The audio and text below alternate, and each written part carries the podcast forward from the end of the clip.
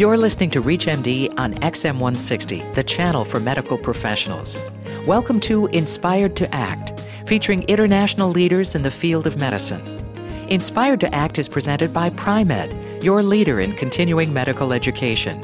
Here is your host, founding chair, Department of Neurology, Brigham and Women's Hospital, and professor of neurology at Harvard Medical School, Dr. Martin A. Samuels. While he is widely known for his pioneering surgical treatment of cardiac anomalies in infants and children, perhaps he is most famous for surgically implanting the first artificial heart in a human.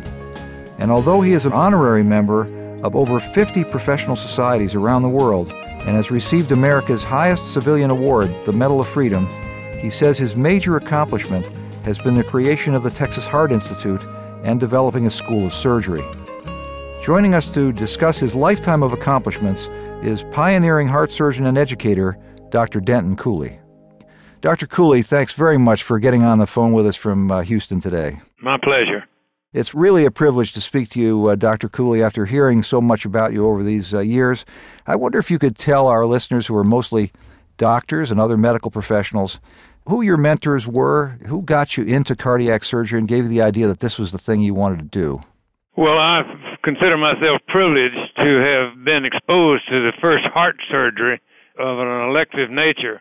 In November 1944, my professor of surgery at Johns Hopkins and his colleague Helen Taussig decided it, uh, it was possible to correct or palliate cyanotic heart disease in children. I was privileged to be part of that team that did the first blue baby operation in November 1944. And I was inspired by that. I thought it was the dawn of heart surgery, and I was inspired by that to pursue this new field of cardiac surgery. How did you have the courage at the beginning to start to do these operations uh, on humans? I assume you, you must have done a lot of animals before you did people, is that right? Well, I had done some animal surgery, but by and large, I always felt that I had the capability of participating in new procedures. I didn't spend a lot of time in the animal laboratory. I learned how to tie knots and to make incisions and so forth uh, in the operating room. What were the first surgeries? Uh, were they valve surgeries or correction of congenital defects? Or when, when did coronary artery surgery come along? Considerably later. They had a number of indirect treatments for coronary artery disease, particularly the treatment of angina pectoris, but it was a really indirect uh, surgery. Actually, myocardial revascularization on a more planned logical basis occurred after coronary arteriography was introduced by a man named Mason Sones at the Cleveland Clinic. That was, in, I think, in 1968.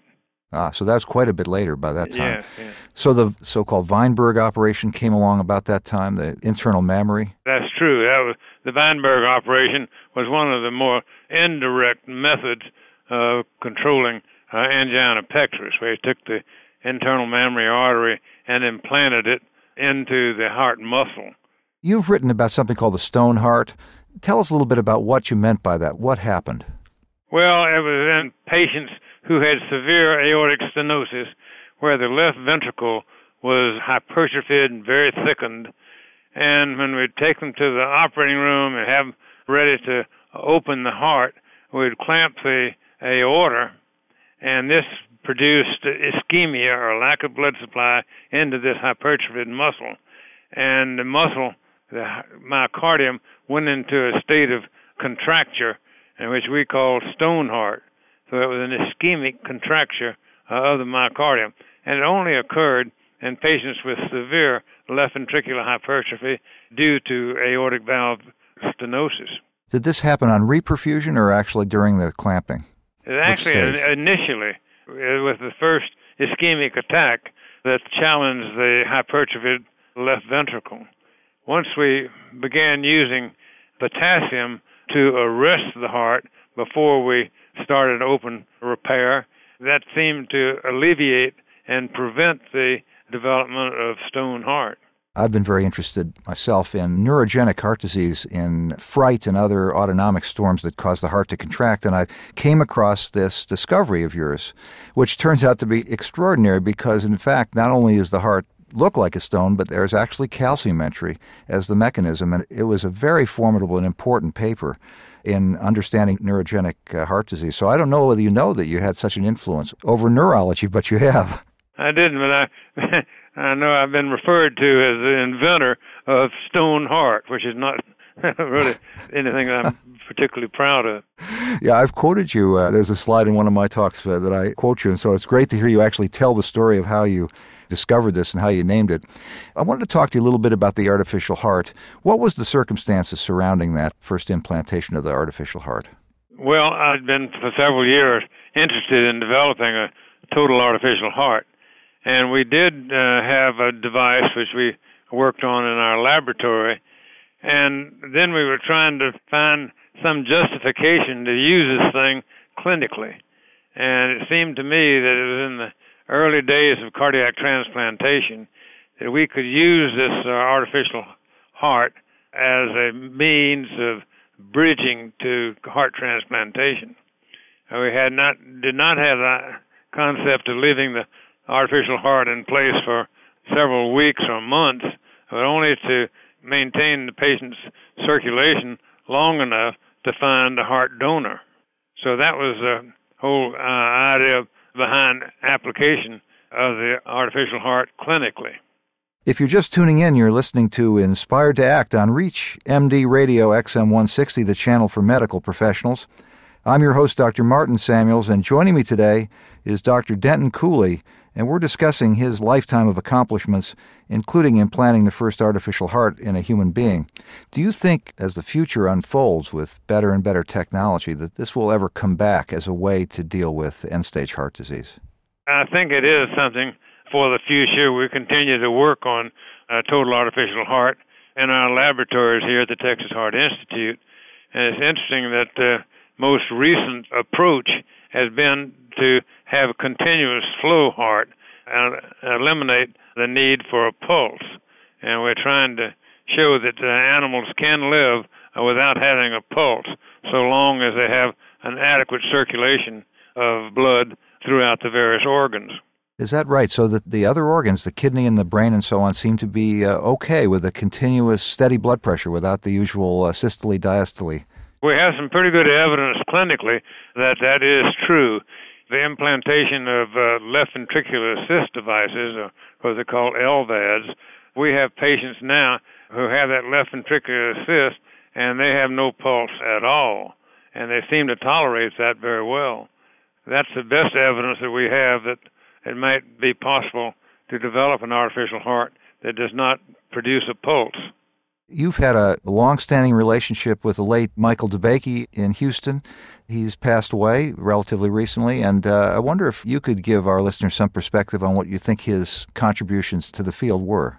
Well, when I mentioned my mentors throughout my early career, there was Alfred Blalock, professor of surgery at Johns Hopkins, Lord Russell Brock of London, who was one of the first surgeons to do intracardiac manipulations, and then the late Michael DeBakey, who was chairman of the Department of Surgery at Baylor.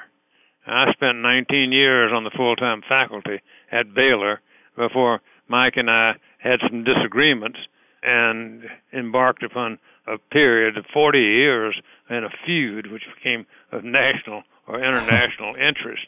What do you see as his major contributions? Is it mainly aortic surgery, would you say, or? Well, I, th- I think his first recognition in cardiac surgery was in the treatment of aortic aneurysms uh, program that he and I embarked upon shortly after my arrival here in Houston in 1951.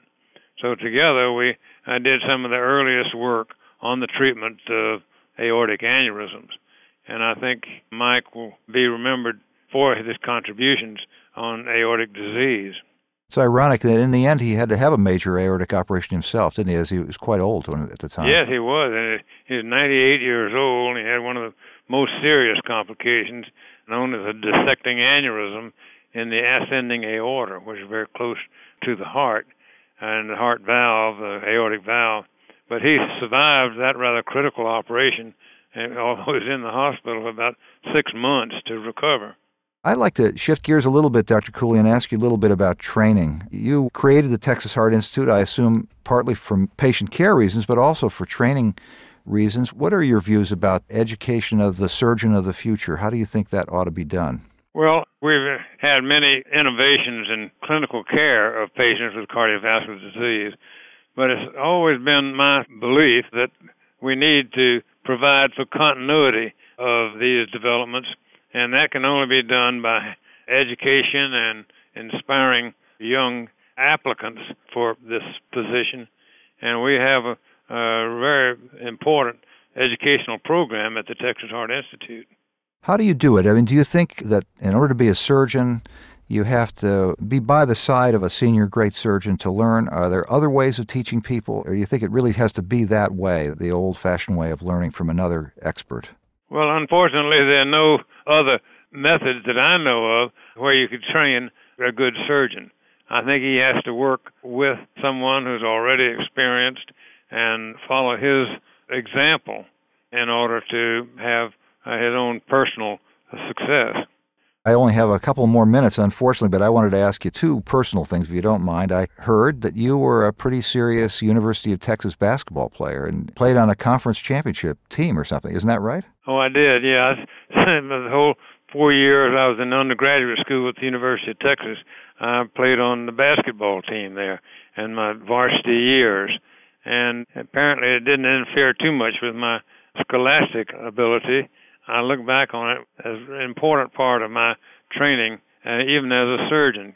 It taught me a lot about teamwork and competition and things of that nature, which you can learn on the athletic field.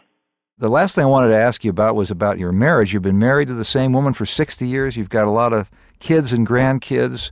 I hear a lot of uh, talk among our own residents and the young people in medical school that uh, it's impossible to maintain a decent family life and have a really rigorous academic and clinical career. You seem to have done it.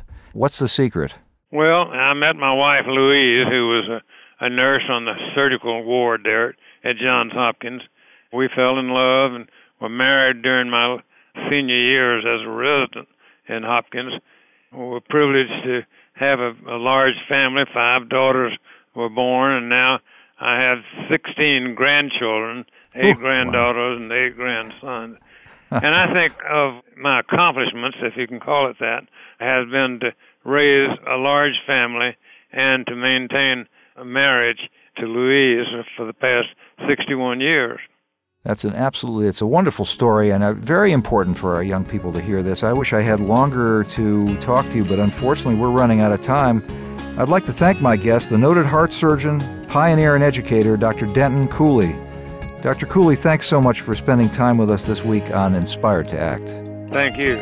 You have been listening to Inspired to Act on ReachMD XM160, the channel for medical professionals, featuring international leaders in the field of medicine, hosted by Dr. Martin A. Samuels, and presented by Pri-Med, the leader in continuing medical education.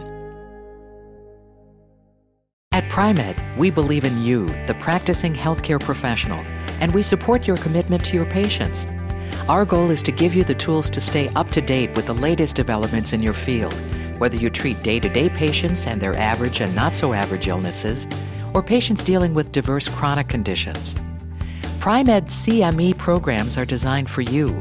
We know you each learn differently. That's why we offer education in a variety of formats live, because you like to interact with peers and faculty online because it's convenient and available to fit your schedule, and in print because of its portability. Regardless of the medium, Pri-Med delivers knowledge that touches patients. Pri-Med CME is developed through extensive collaboration with leading professional associations, academic institutions, hospitals, technology companies, and over 1,500 prominent faculty.